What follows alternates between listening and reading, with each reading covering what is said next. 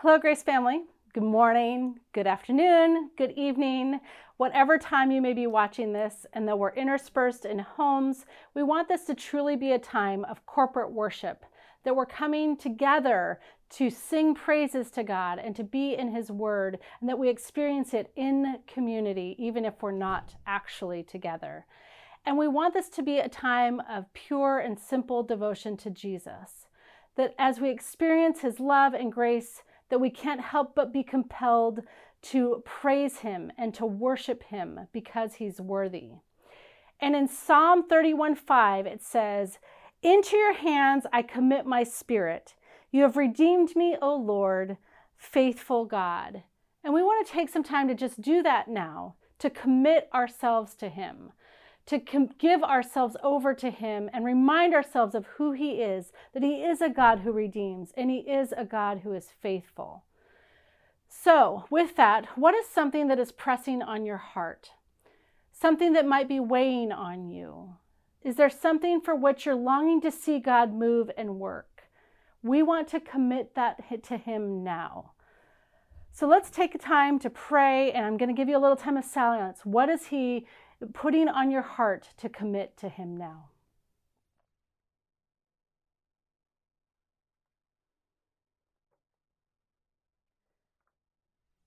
What would it look like to lay this before God?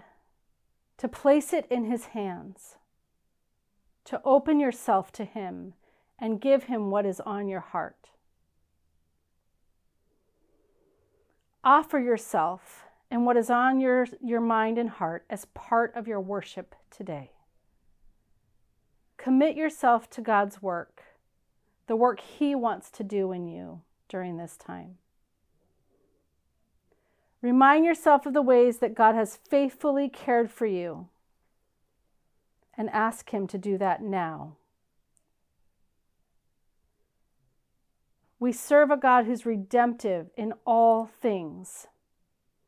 So ask Him to renew your mind and heart as you offer Him yourself to Him now.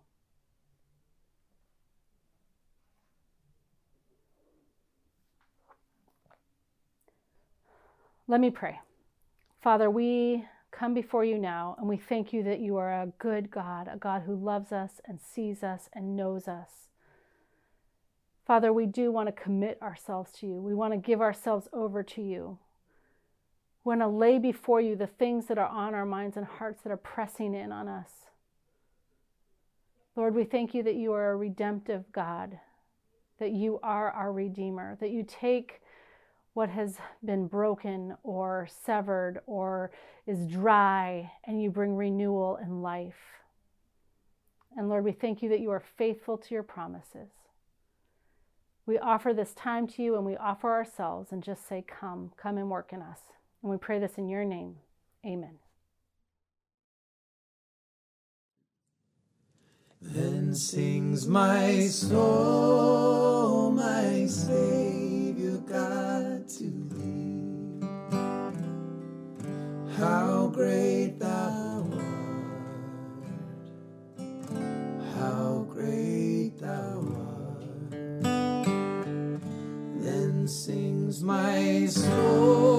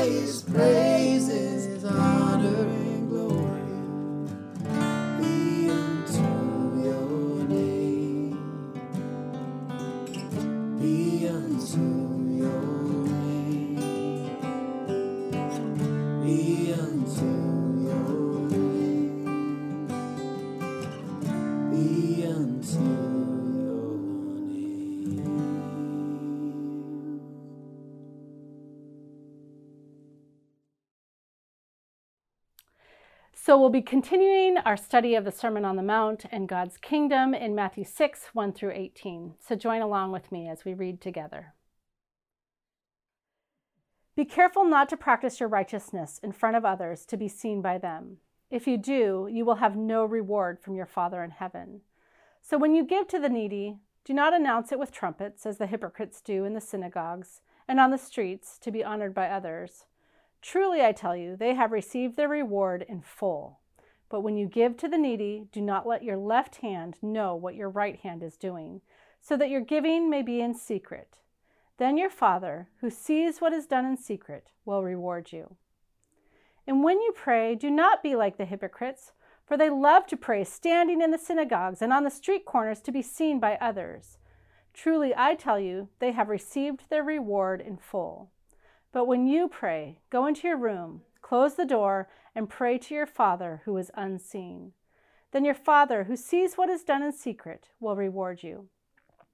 And when you pray, do not keep on babbling like pagans, for they think they will be heard because of their many words.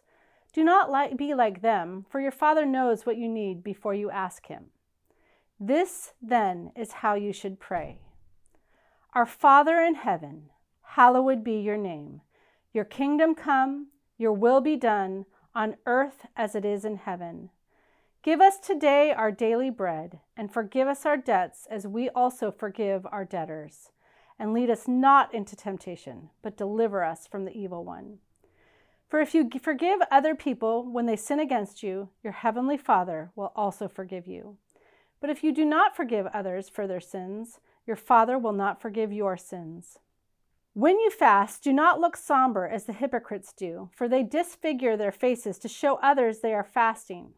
Truly, I tell you, they have received their reward in full. But when you fast, Put oil on your head and wash your face, so that it will not be obvious to others that you are fasting, but only to your Father who is unseen. And your Father who sees what is done in secret will reward you. This is the word of the Lord. So, we are walking through Jesus' great sermon on life in the kingdom of God. And hopefully, it's becoming clear that in talking about God's kingdom, Jesus isn't just talking about us believing certain things so that when we die, we go to the right destination, but He's talking about a way of life that we can enter into now. He's talking about being a part of what God is up to in the world now that will ultimately lead, yes, to eternal life. And each week in this sermon, we're looking at a section in which Jesus poses a fundamental question. And here's the question from the first half of chapter 6 who is your audience? As you live your life, as you go about your days, who is your primary audience? So I want to talk about this today. And what, what Jesus does is he, he invites us into the secret life, the inner life of the kingdom person, this inner relationship with God that is to be the fuel, that is to be the driver behind everything we do. So let's start in verse 1. Uh, verse 1 really lays out the main point of the passage. Let me read it again. Be careful not to practice your righteousness in front of others to be seen by them. If you do, you will have no reward from your Father in heaven. So he's talking about practicing our righteousness. He's talking about the, the good things that we do in pursuit of God. And in this passage, he mentions three examples um, giving uh, generously or, or giving mercy to those in need, and then prayer and fasting. He's assuming that kingdom people will be doing these kinds of things. And he's saying, be careful that you don't do these things in front of others. And the point doesn't seem to be that it's just that it's done in front of others, but specifically, as he says there, in order to be seen by them. It's the motivation of being seen that he cares about. Or maybe even better, in, in verse 2, he talks about doing these things to be honored by others. And that word honored translates the word that is normally translated as glory.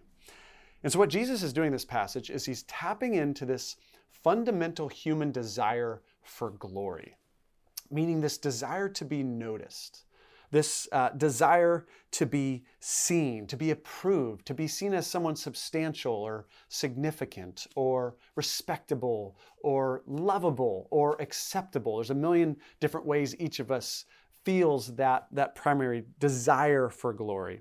And what's interesting is Jesus doesn't deny or even dismiss that desire to be noticed and seen. He simply poses the question where are you seeking it? From whom are you seeking glory? And uh, he introduces us to two very different audiences first, people, and second, God. And these audiences are, are different in two crucial respects that Jesus mentions. They're first, they're different in their experience of you as a person. So here's what I mean by that. Um, people um, only see what you present publicly to them, right? They, all they can see is the actions you perform, the, the gestures on your face, the, the, the words that come out of your mouth. God, on the other hand, of course, sees what Jesus says here sees what is done in secret. Three times he mentions this. Verse 4, your Father who sees what is done in secret. Verse, uh, verse 6 and verse 18, your Father who sees what is done in secret. Your Father, in contrast to people, he sees everything, right? He sees under the surface, he sees the heart, he sees the motivation, he sees your public persona, but he also sees the private person. Those are a very different audience. And the audience is different in another way, not just their experience of you, but your experience of them. And I hadn't really thought through this one until this week. But here's the difference with people, your experience of them is they are seen by you, meaning you can see the approval on their faces when you do something well. You can hear their words of affirmations, right? You can touch and feel their experience and they're noticing you. God, on the other hand, is unseen by you. And Jesus points that out twice in this passage. Verse 6, your Father who is unseen. Again, verse 18, then your Father who is unseen. So you can't see him. You can't hear his affirmation, right? You, you can't see his smile looking down on you. So that presents a really interesting and I would say challenging dynamic. We all long for glory. We all long to be recognized and noticed. And we have one audience that is around us all the time in ways that we can see and touch and feel, and uh, that we can maybe fake through a public persona. And then there's another audience, God, who is, who is intangible. We can't see, we can't touch or feel, and we can never fake him out. Those are very different experiences of these two audiences. And so the question is whose approval are you seeking? Who, where are you seeking glory? From the crowd or from God? And I'd like to just pause there and give us a moment for some self reflection. I just use that word, the crowd, you know, other people. But what I'd love you to do right now is just consider who is that for you? Who are those people uh, whose approval, whose praise you seek in, in this world? Who are those people that that you're motivated to try to impress and do things um, that they'll be pleased with. So some of us are, um, I'd say, just natural born people pleasers. And if you're like that, then then for us, the crowd is just really whoever we're with at the moment, right? I mean, for the people pleaser, uh, our lives are so tied to people's opinion of us. And, and we're, we're constantly measuring the temperature, the, the approval temperature of, of whoever we're with. And we're trying to make adjustments in our behavior, in our, in our words, based on what we perceive whoever we're around so that we might kind of gain their approval. Now, some of us aren't naturally people pleasers, um, but I would say there's still a crowd who is often not people in general, but there is a select group of people whose opinion really matters to us. Uh, and you probably right now could even come up with some faces who that might be for you or names. But these are a select group of people, but they exert a very powerful influence on us. Our perception of what they think of us motivates us, it shapes our behavior, it shapes our lives in profound ways. And then for some of us, the, the crowd may be reduced to a single person. I mean, I think there's a lot of people, for instance, who, um, who are living to please a voice from the past. I mean, it might be a, a father, for instance, who, um, who they could never please, they could never perfectly impress. And people can live their whole lives trying to impress someone from their past, even if that person is now gone. I mean, movies are made about people who are desperately trying to, you know, gain the approval of some voice from the past. All that to say, we all have our own version of the crowd. So, whatever that is for you, um, into this context, in this passage, uh, Jesus introduces us to a certain type of person who he describes as the hypocrite. Verse 2 When you give to the needy, don't announce it with trumpets as the hypocrites do. Verse 5 When you pray, do not be like the hypocrites. Um, verse 16 When you fast, don't look like don't look somber as the hypocrites do. He's introducing us to a kind of person. What he's doing is actually he's borrowing an image from first century Greek culture, uh, the world of the stage. So originally, the hypocrite uh, was a stage performer, was a, a, play actor, right? Someone performing for an audience. And oftentimes, uh, the Greek stage performers would literally wear a mask, sometimes literally, sometimes just figuratively. But it was a person who was paid to present a persona to the audience that is, of course, different from who they are in their private person. And there's absolutely nothing wrong with that on the stage. But of course, there's something deeply wrong with that when we begin to live our actual lives that way. And um, man, there's there's a huge temptation uh, when we live with other people instead of God as our as our main audience. And um, we're all tempted to do this. Sometimes in overt ways, like Jesus describes here. Sometimes in much subtler ways. But we're all tempted to to present a version of ourselves that has the best chance of winning the approval of the crowd, if I can put it that way. And in this passage, he's talking about specific, specifically presenting a spiritualized version of ourselves that has a chance of winning the approval of the crowd. It, it's, to, it's to present a persona to people rather than to live as an, as an authentic person, if you can feel that distinction. It's to wear a mask, in a sense. Um, I've quoted from T.S. Eliot many times this, this quote. I love this quote. He says, We put on a face to meet the faces that we meet. And the idea is it's so tempting for me to put on a face as I enter into my world and interact with people. And it's tempting for you to put on a face that you think I'll like. And we're having interactions. And really, what's happening is my face is interacting with your face rather than our authentic persons interacting with one another. Of course, we can think of how that happens in church settings. You show up at church and you know, how you doing? I'm doing great. How are you? Great. God is good. Awesome. Great. We can present a face to meet the faces that we meet. And we can do that in any context in our lives.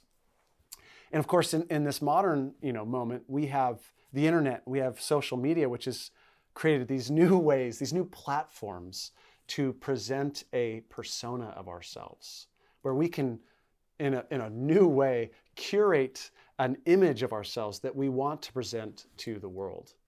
You know, Facebook um, was brilliant in creating the like, right? And what's crazy is we can now quantify approval on the internet 45 likes, 67 likes, 120 likes. And there's something so like just crude and like crass when it's boiled down to that kind of quantifiable number. And yet it's alluring because it's it's tapping into this deep desire for glory, for human approval, for notice and recognition and applause. And so there's all sorts of ways we do this, subtle ways, not so subtle ways, where we play to the crowd.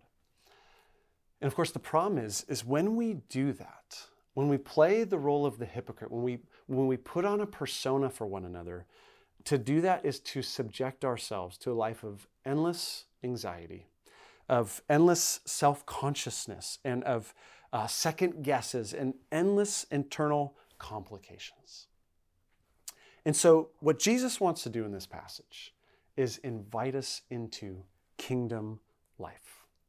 And he does that by giving us in these 18 verses a message uh, that is both severe and utterly merciful. And really, here's the message. The question again is who's your audience? And his fundamental message is this um, you have to choose your audience. And you can't have your cake and eat it too. Like, you can't have your cake and eat it too, so just stop trying.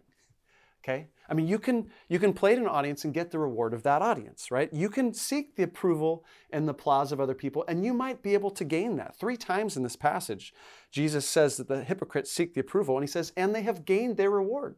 They really can gain the reward of other people's approval, or at least the word of thinking that they have other people's approval.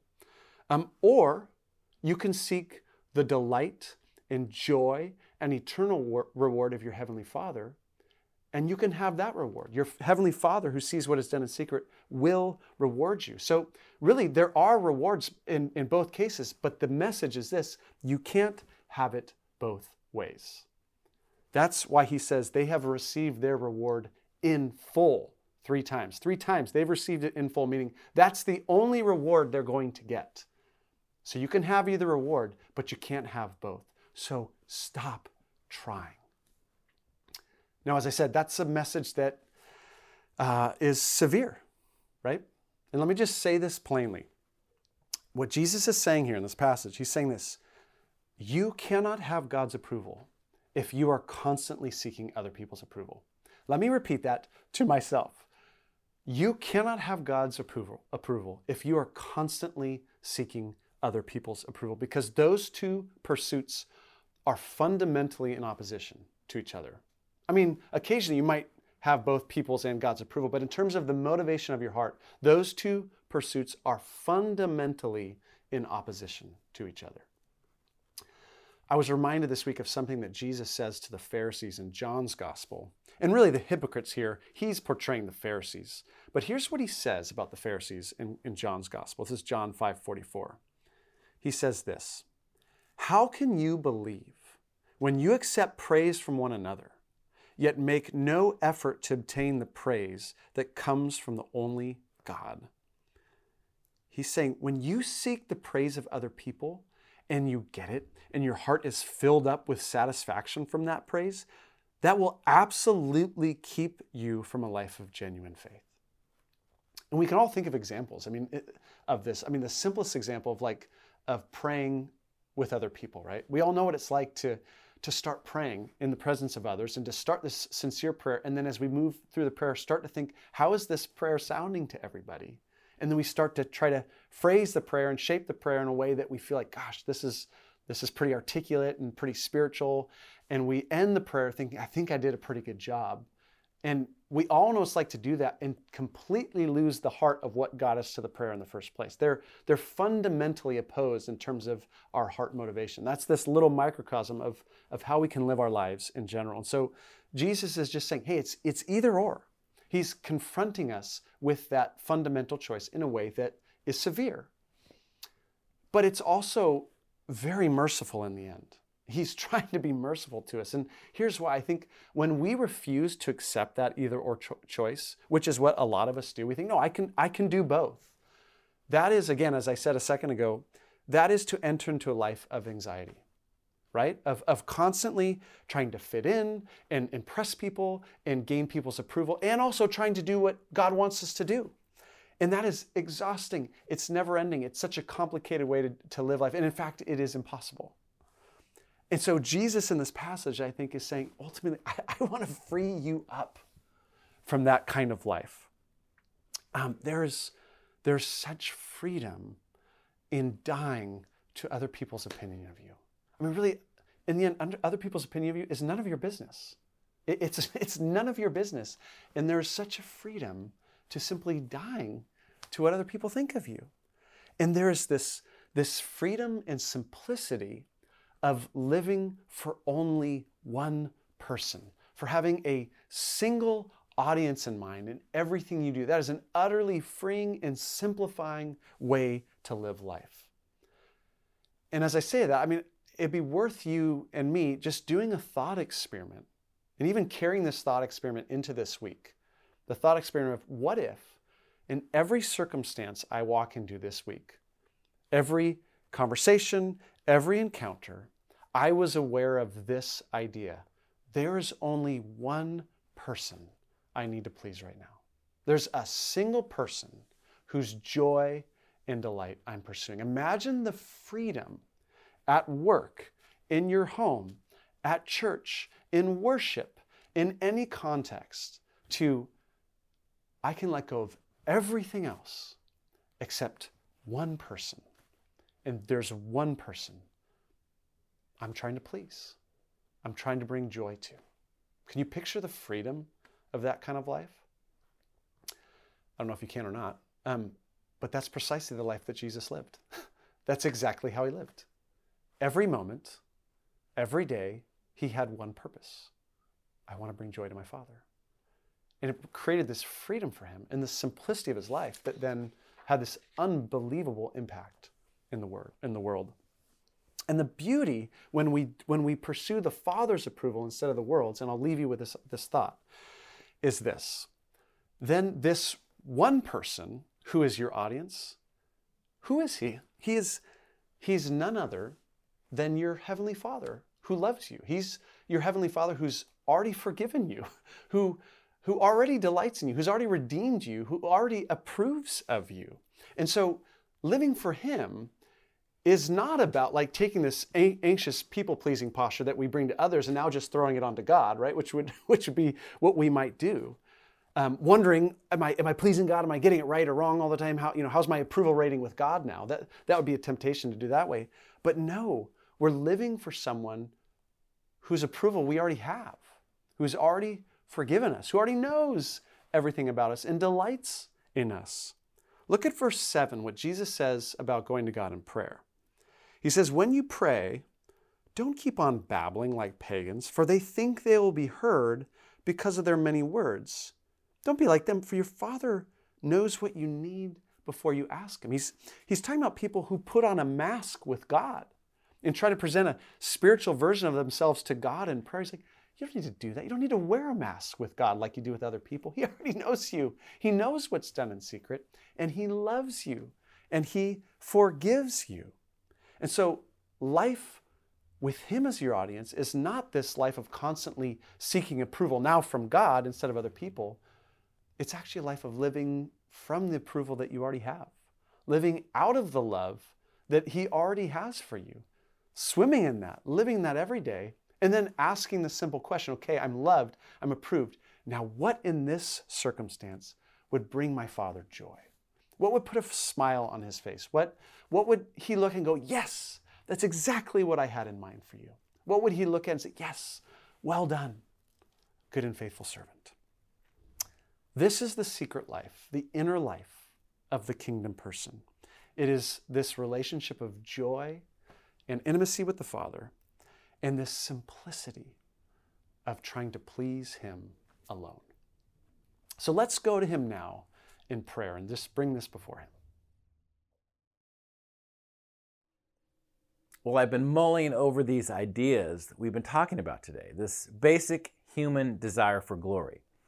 And as Dave alluded, it's a desire that God built into us, which raises the question how are we feeding this desire and from whom? There's a funny quote by Dave Ramsey, the well known financial planning guy. He says, We buy things we don't need with money we don't have to impress people we don't like. And that cracks me up, but it's often true. And what does that say about us? And even if we really like and care about the people we want approval from, what weight does their approval have compared to the creator of the universe, compared to the one who has our eternal well being in his hands? And that got me thinking. You know, we can be really bad evaluators. How good are we at assessing the true value of something? If we place more value on other people's opinion than on God, we need to correct that massive miscalculation. We need to cultivate a better understanding of God and a more accurate vision of the worth and value of God. In this Sermon on the Mount, right in the middle of the section that we are at, Jesus teaches us how to pray, the Lord's Prayer, and most of us know it by heart. And it starts this way Our Father who is in heaven, hallowed be your name. To hallow something is to make it holy, to separate it, or to sanctify it. And Jesus taught his followers to pray that God the Father would hallow his name. And in this prayer, hallowed be thy name, is a request. We are saying, Lord, cause your name to be hallowed. That is, cause your word to be believed, cause your displeasure to be feared, cause your commandments to be obeyed, and cause yourself to be glorified above all else. We hallow the name of God when we trust Him, when we revere Him, when we obey Him, and when we glorify Him. And we do this because no one is worthy of these things more than He is. For whom are we praying when we pray, Our Father who art in heaven, hallowed be thy name? Whose heart are we asking God to change when we pray?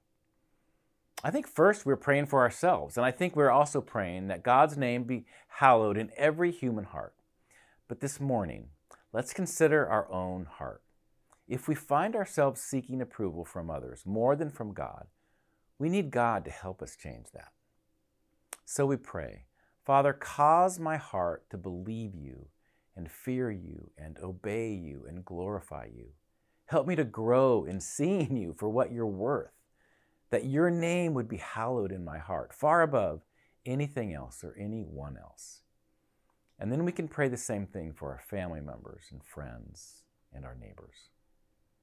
So let's take some time right now to do that.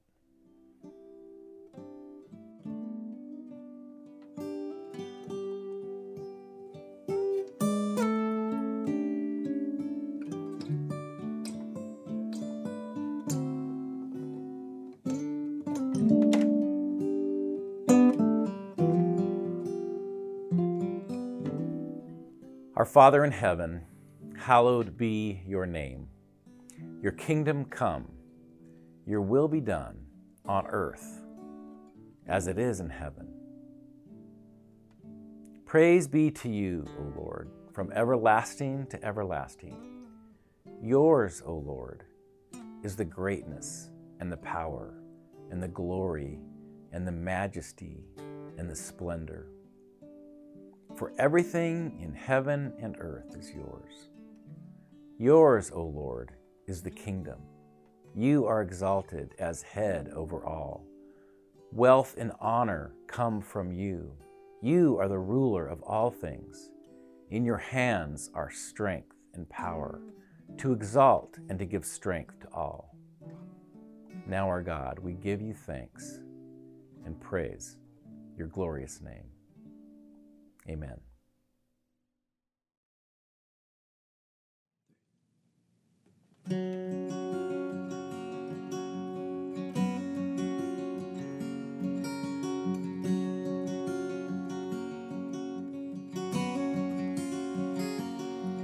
I trust in you for every heartbeat as long as I'm Your